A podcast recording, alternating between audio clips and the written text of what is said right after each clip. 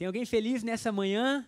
Eu quero que aí na sua casa, talvez no seu quarto ou na sua sala de estar, você libere a vitória de Jesus, que você comece a declarar que Cristo Jesus venceu e porque ele venceu, nós vencemos também. Eu quero começar esse momento da palavra declarando que dias melhores virão sobre as nossas vidas. Amém? Hoje eu pensei em um tema bem legal, um tema que tocou a minha, a minha, o meu coração durante essa semana, que é simplesmente Jesus. Simplesmente Jesus. A resposta de Deus para o caos sempre é Jesus. A Bíblia fala que em Gênesis capítulo 1, verso 1, tava a terra sem forma e vazia, e Deus disse: haja luz. Mas também fala que em João, quando o querido apóstolo João começa seu livro, seu evangelho, a biografia de Cristo escrita por ele, ele fala que no princípio ele era o Verbo, o Verbo estava com Deus. É impressionante a semelhança de Gênesis capítulo 1 com João capítulo 1. E essa semelhança nos faz ver que tanto em Gênesis quanto em João existia um, um, certo tipo de caos. Em Gênesis capítulo 1 existia um caos na terra, existia um caos é, com toda essa ordem natural que existia. Mas já João, capítulo 1, o que estava em causa agora não era mais a terra, mas era a humanidade. A humanidade estava perdida porque mais ou menos quatro mil anos antes, Adão havia errado, e esse erro de Adão, esse pecado de Adão, havia feito com que muito do que Deus tinha sonhado para nós se perdesse. Então o homem se encontra perdido. Agora, o interessante é que o povo judeu daquela época acreditava que a libertação, presta atenção nisso, acreditava que a libertação que eles teriam seria uma libertação física, seria uma, uma libertação, sabe, do Império Romano, de algo físico que eles sentiam, que eles estavam ali é, vivendo, mas a libertação de Deus não foi de algo físico, foi de algo espiritual, porque Deus sempre trabalha com o ser humano de dentro para fora. Hoje, no mundo inteiro, nós clamamos por uma libertação, uma libertação de algo que a gente não pode ver, que é o vírus que fez a Europa estar dentro de casa, o Brasil está dentro de casa, os Estados Unidos está dentro de casa, ruas desertas, sabe? E eu creio sim que Deus vai nos dar libertação desse vírus. É isso que ele faz, ele é bom. Mas, muito mais do que a libertação de um vírus, Deus quer trazer libertação em tudo aquilo que nós somos. Antes de Deus, sabe, libertar o povo do, do Império Romano, Deus trouxe a ele libertação de mente, de alma, libertação espiritual. E eu creio que Deus vai usar esse tempo que nós estamos vivendo para ter a maior fase de pessoas tendo os olhos abertos para o Evangelho. De pessoas tendo os olhos abertos para quem Deus é. Querido, é, Deus, ele sempre foi a libertação e ele sempre foi aquilo que transformou as pessoas. Ele foi o Cordeiro de Deus para Abraão, foi o Cordeiro de Deus também para Adão. Ele foi a arca para Noé, foi o anjo que apareceu para Josué. Queridos, quero que você grave isso no seu coração. A forma de Deus acabar com qualquer caos na nossa vida é nos entregando uma nova revelação de Jesus.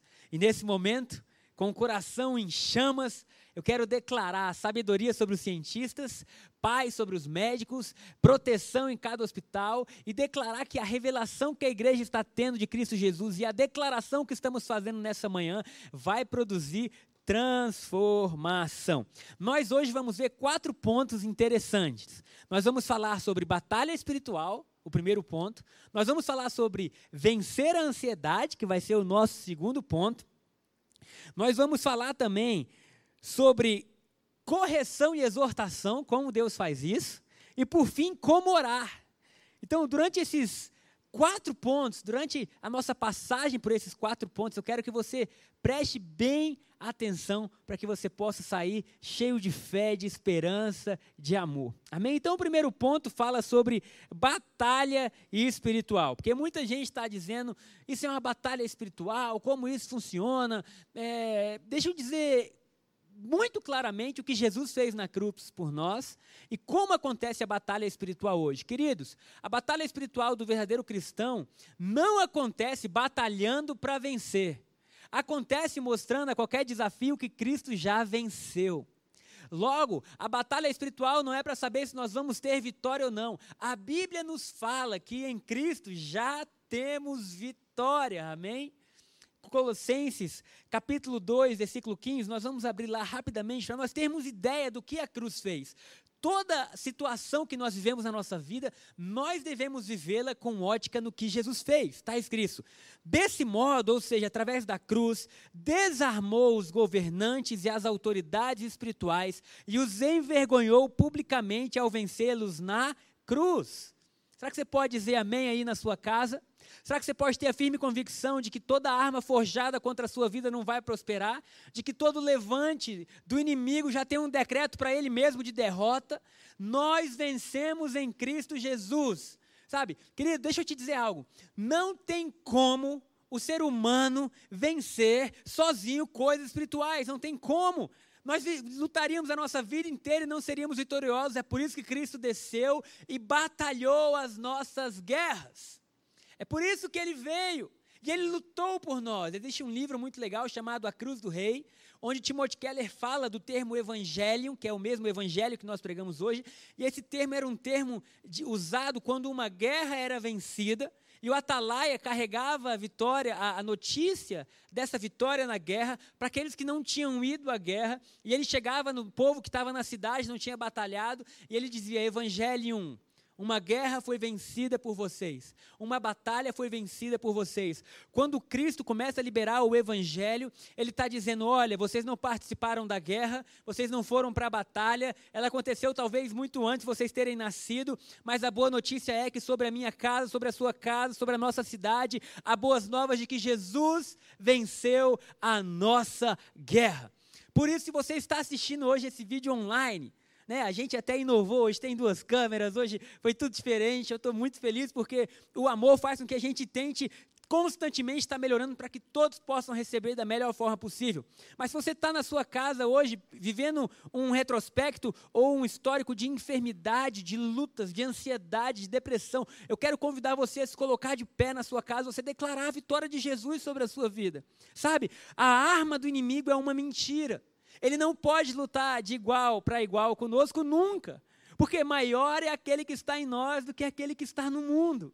Logo, a forma da gente vencer é se colocar em pé, usar a autoridade que Jesus nos deu e dizer: Ei, a guerra foi vencida. E neste exato momento, nós sabemos que o mundo passa por, por mudanças, por desafios, mas eu quero liberar um decreto juntamente com você, dizendo: Cristo Jesus venceu. Cristo Jesus já venceu. Hoje, mais uma vez eu digo, a grande parte das igrejas do Brasil estão juntas em oração nessa manhã e nós queremos nos unir, liberando não um pedido de vitória. Nós não podemos pedir que Cristo faça algo que ele já fez, nós só podemos declarar o que ele já fez. Então nós declaramos: a cruz é verdade sobre o Brasil, a cruz é verdade sobre Brasília e sobre todos os estados da nossa nação. Amém? Agora, olha que coisa interessante. Nós não podemos batalhar essa guerra sozinho, mas ele nos deu uma armadura. Em Efésios capítulo 6 está escrito que podemos tomar a armadura de Deus. Quantos querem lembrar qual é essa armadura nessa manhã? Fala do capacete da salvação, aleluia. O que, que é o capacete da salvação? É aquilo que protege as nossas emoções, os nossos pensamentos, que nos lembra que nós somos salvos não por obras, mas pela obra de Jesus na cruz. O capacete fala de proteção na mente e sobre tudo aquilo que se levanta contra nós, nós lembramos: ei, eu sou salvo, o meu destino é a cidade celestial. Nada neste mundo pode parar o que Jesus começou na minha vida. Glória a Deus por isso. Fala da couraça da justiça que é uma posição, uma posição que não foi conquistada por nós, que é um dom de Deus, onde nós agora estamos em um estado, em uma posição de paz diante de Deus, porque os nossos pecados foram purificados, glória a Deus. Se os nossos pecados foram purificados, não existe mais maldição que possa alcançar a nossa casa. Fala de justiça, onde nós podemos entrar diante do santo lugar, ou no santo lugar, e conversar com Deus, aleluia, através do precioso sangue de Jesus. Quantos são gratos a Deus pela justiça?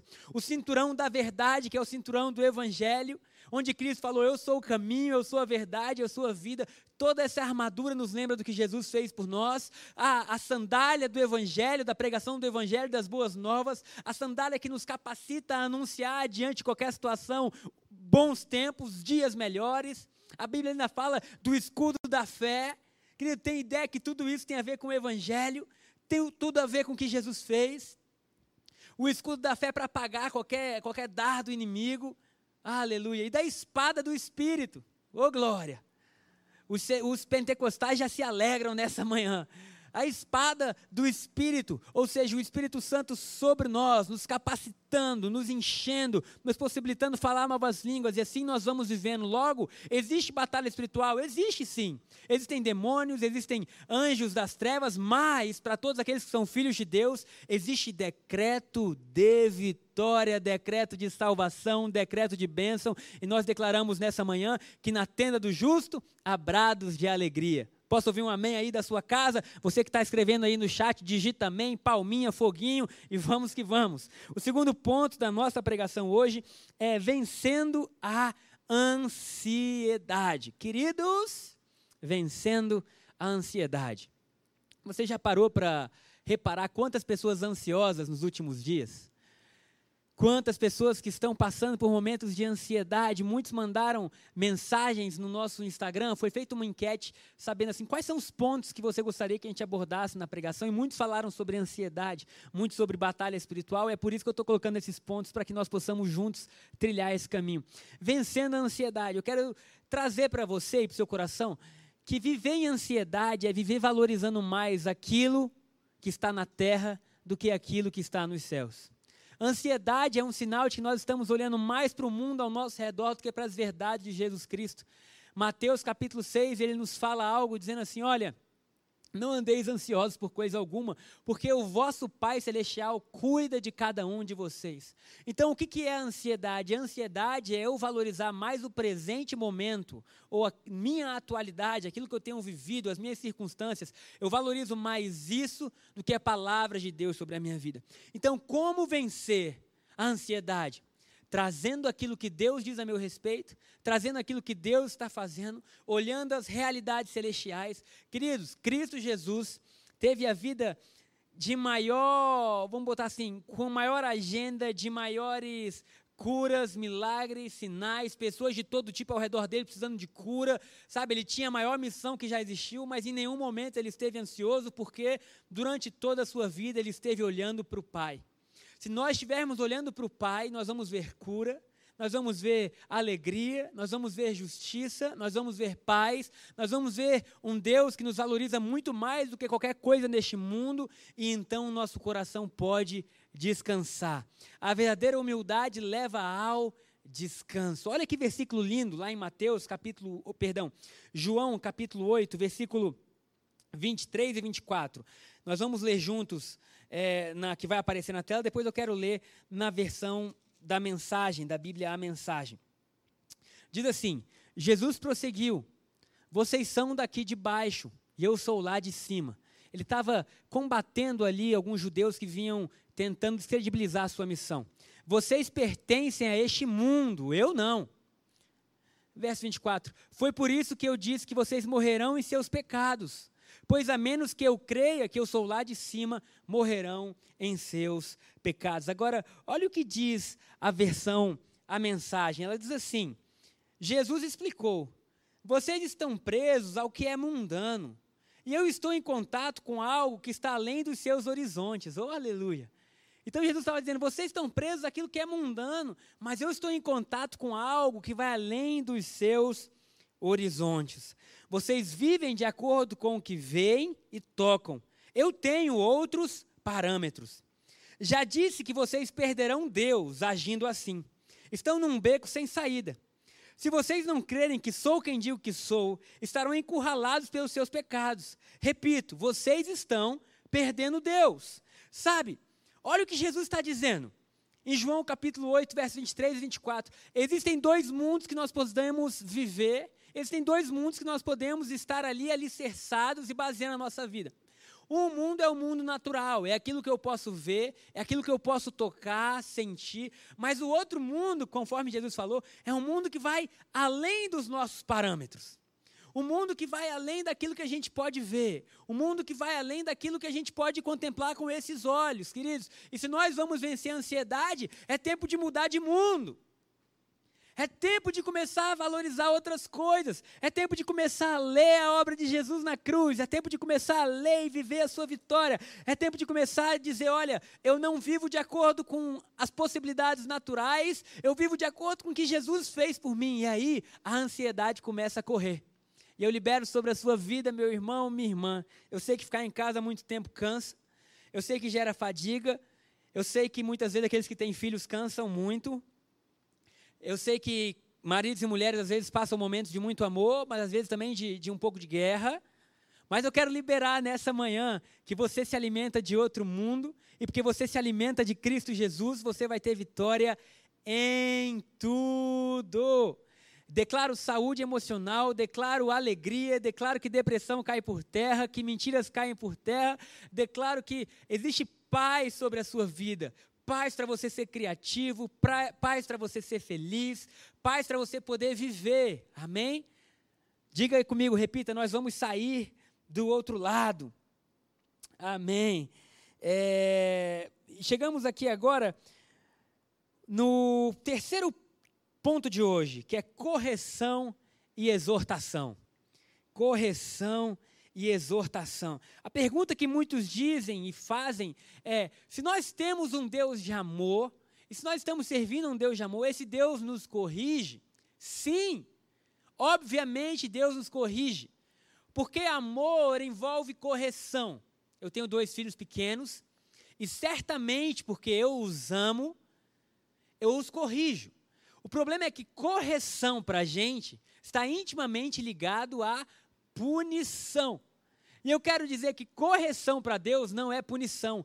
A forma de Deus nos corrigir, na verdade, esse termo exortação significa induzir alguém à verdade, ou induzir alguém a um caminho melhor. É assim que Deus faz conosco.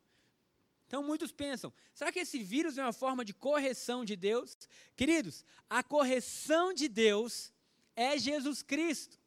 A correção de Deus é Jesus sendo enviado para ser moído pelos nossos pecados, punidos pelas nossas transgressões. Aí 53 fala que o castigo que nos traz a paz estava sobre ele. Aí você pergunta, para quê?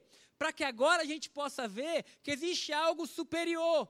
Então a correção de Deus não é punir o homem para que através da punição ele se arrependa, pelo contrário, a correção de Deus é mostrar um caminho superior, é mostrar um caminho de vida, um caminho de alegria, e nós, ao observarmos esse caminho, passamos a caminhar.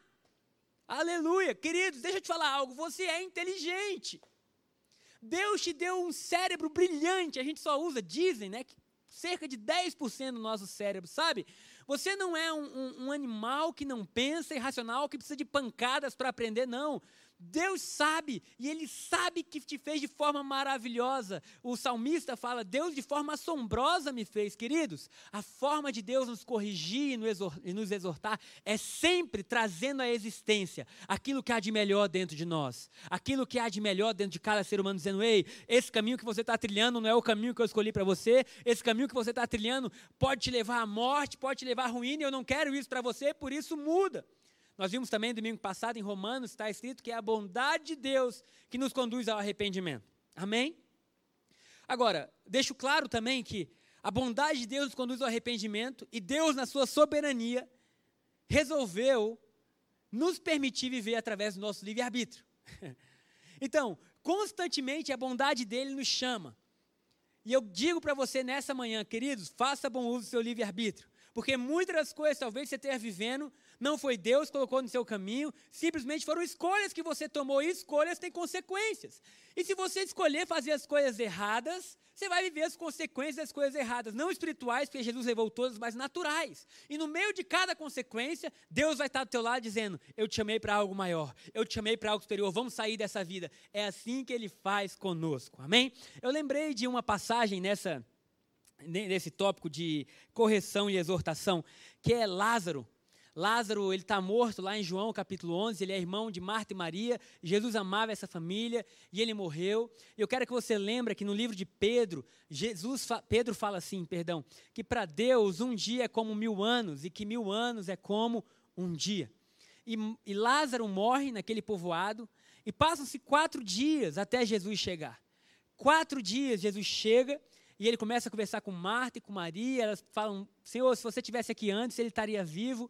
Mas tudo aquilo era um sinal de algo muito maior, não apenas na vida de Lázaro, mas na minha vida e na sua vida. Porque Lázaro está morto ali há quatro dias, mas a humanidade está morta há quatro mil anos. E como eu já disse, para Deus um dia é como mil anos, e mil anos é como um dia. Então, Lázaro, ele não só representa Lázaro, mas ele representa toda a humanidade morta nos seus pecados durante quatro mil anos. E quando Jesus se põe de pé ali, ele estava ele tava deixando bem claro o que iria acontecer, e ele fala: removam a pedra. Nós sabemos que a pedra é um símbolo da lei. Queridos, a lei nunca foi ruim, mas a lei foi dada para um homem pecaminoso, pecador, e que estava extremamente mal, tentar cumprir, ele nunca conseguiu. Então a lei trouxe para nós morte. Agora vem Jesus e fala: remova aquilo que guardava o homem, remova aquilo que preservava o homem, sabe? Aquela pedra era um sinal de que existia um homem caído e aquilo era uma proteção porque o homem não podia viver só. Mas quando vem Jesus e o Espírito Santo passa a habitar dentro de nós, o Espírito Santo passa a nos conduzir, agora nós não somos mais um velho homem caído, protegido por uma tábua, nós somos uma nova criatura em Cristo Jesus cheios do Espírito, cheios da vida, e nós estamos aptos novamente a vivermos o melhor de Deus em nós. Então Jesus diz: remove a pedra, e quando a pedra é removida, Jesus diz: Lázaro, vem para fora. E Deus está chamando a humanidade, através da obra de Cristo Jesus, para fora. Não para que a gente venha mostrar um mau cheiro, porque o que disseram na, na passagem de João 11 foi assim: ele já fede. E muitos pensam que a humanidade fede. Sim, os nossos pecados podem estar fedendo, os nossos maus atos podem estar fedendo, mas quando o ser humano se encontra com Cristo Jesus, queridos, ele se torna o bom perfume de Cristo.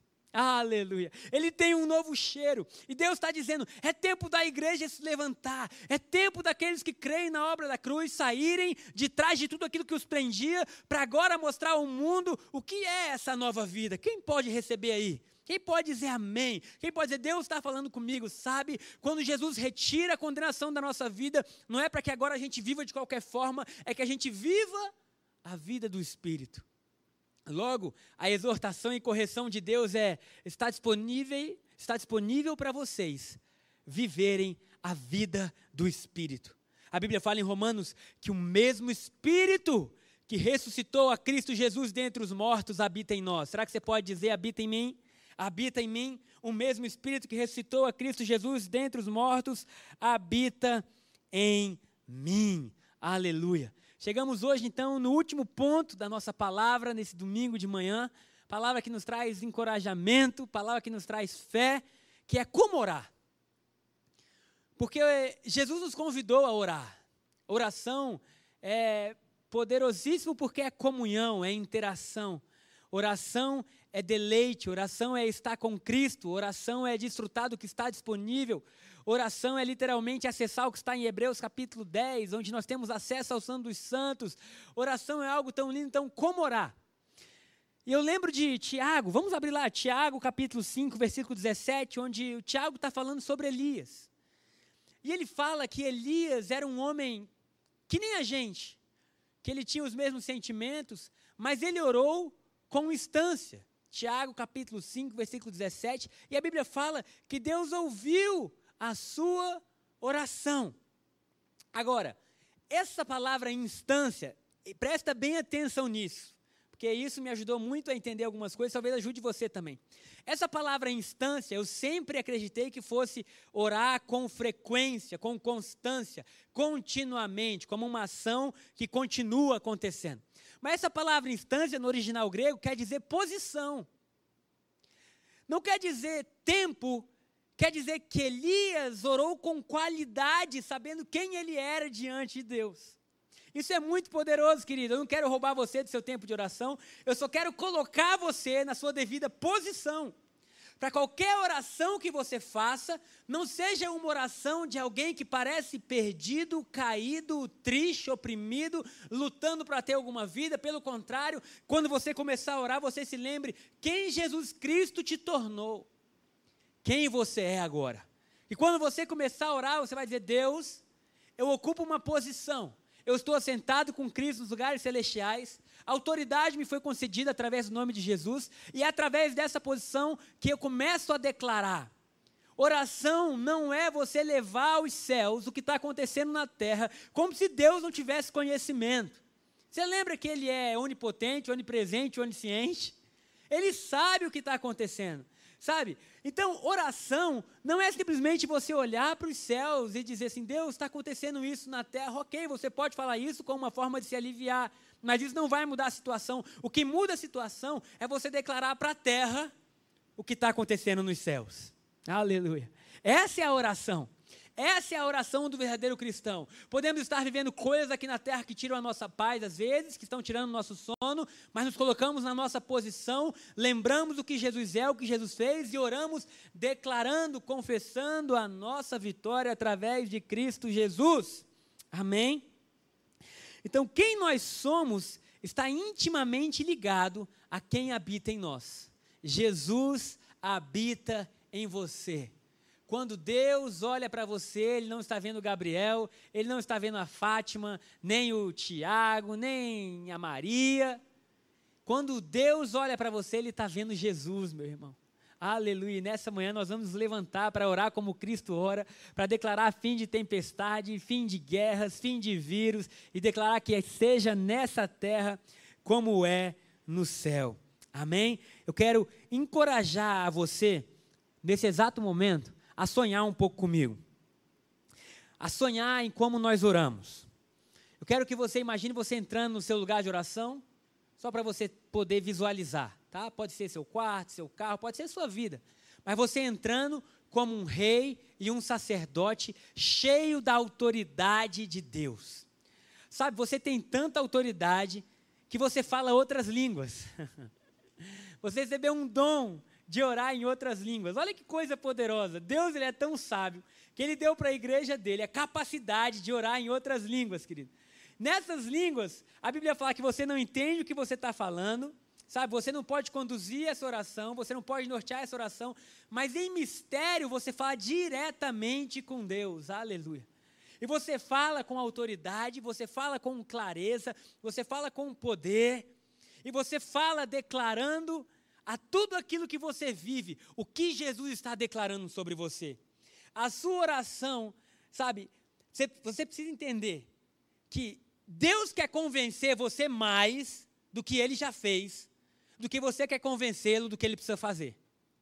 Oração é você dizer: Deus, eu abro a minha mente e agora eu peço, por favor, usa a minha língua, usa a minha boca, para que eu possa declarar o que o Senhor está fazendo. E através disso, que haja um convencimento em mim de que há verdade em tudo aquilo que Jesus é. Amém? Eu quero pedir para vocês colocar de pé aí na sua casa. Nós vamos orar juntos nessa manhã. E eu quero encorajar você que fala em outras línguas a separar momentos do seu dia simplesmente a você orar em outras línguas, declarando o que Jesus está fazendo, declarando a realidade dos céus mas agora eu quero que nós possamos orar nessa manhã como reis e sacerdotes, como pessoas escolhidas por Deus, como pessoas que, que sabem do chamado que têm. E nós vamos nos unir para declarar que tudo que Jesus tem é nosso. Curas, vitórias, salvação, alegria e tudo que Jesus tem é do Brasil. Amém? Eu vou, antes de começar a orar, eu já vou dar os próximos, os próximos passos. Acabando a oração, você vai preparar a sua santa ceia aí na sua casa. A ceia que é um sinal da nossa vitória, do triunfo de Jesus na cruz. E nós vamos ceiar. Todo aquele que crê em Cristo Jesus como Senhor e Salvador pode ceiar. Eu vou orar, depois nós vamos pegar a santa ceia, vamos abençoar os elementos e vamos tomar juntos, declarando sobre o Brasil a vitória do nosso Deus, sobre a minha vida, sobre a sua vida, sobre as finanças de todos, a vitória do nosso Jesus. Amém? Vamos orar? Enquanto isso, Patrick, você pode trazer a Santa Ceia, por favor, aqui para frente, que o pessoal já vai se preparando. Queridos, vamos orar. Pai, é na autoridade do nome de Jesus. Nome que está sobre todo nome. Nome que reina céus e terra. Nome que governa. Senhor, e nós vemos que desde o Éden o Senhor nos deu autoridade sobre este mundo. Vemos também que quando Jesus veio, ele veio restaurar a autoridade que Adão tinha perdido de forma que está sobre nós o poder de Deus para liberarmos mudança, para liberar, liberarmos salvação, para liberarmos palavras que estão de acordo com o que Jesus é. Assim eu declaro sobre todos aqueles que estão ouvindo essa, vendo este culto, ouvindo essa mensagem nessa manhã, agora, sobre o seu corpo cura, sobre a sua mente cura, sobre tudo aquilo que te diz respeito, eu digo, haja paz, shalom, plenitude, nada faltando, nada quebrado. Eu falo sobre os casamentos, vida. Eu falo sobre os órgãos, sobre o sangue, sobre os ossos, vida. Eu digo sobre a nossa nação, sobre presidente, governadores, prefeitos, deputados, senadores, vida. Eu digo e declaro em nome de Jesus, pela autoridade que nos foi dada, sobre todo o sistema de saúde do nosso Brasil, vida. E nós ordenamos sobre cientistas, médicos, sobre todos aqueles que estão juntos para paralisar todo o levante do inimigo, todo vírus, nós dizemos agora criatividade. Pai, nós ordenamos pelo nome de Jesus.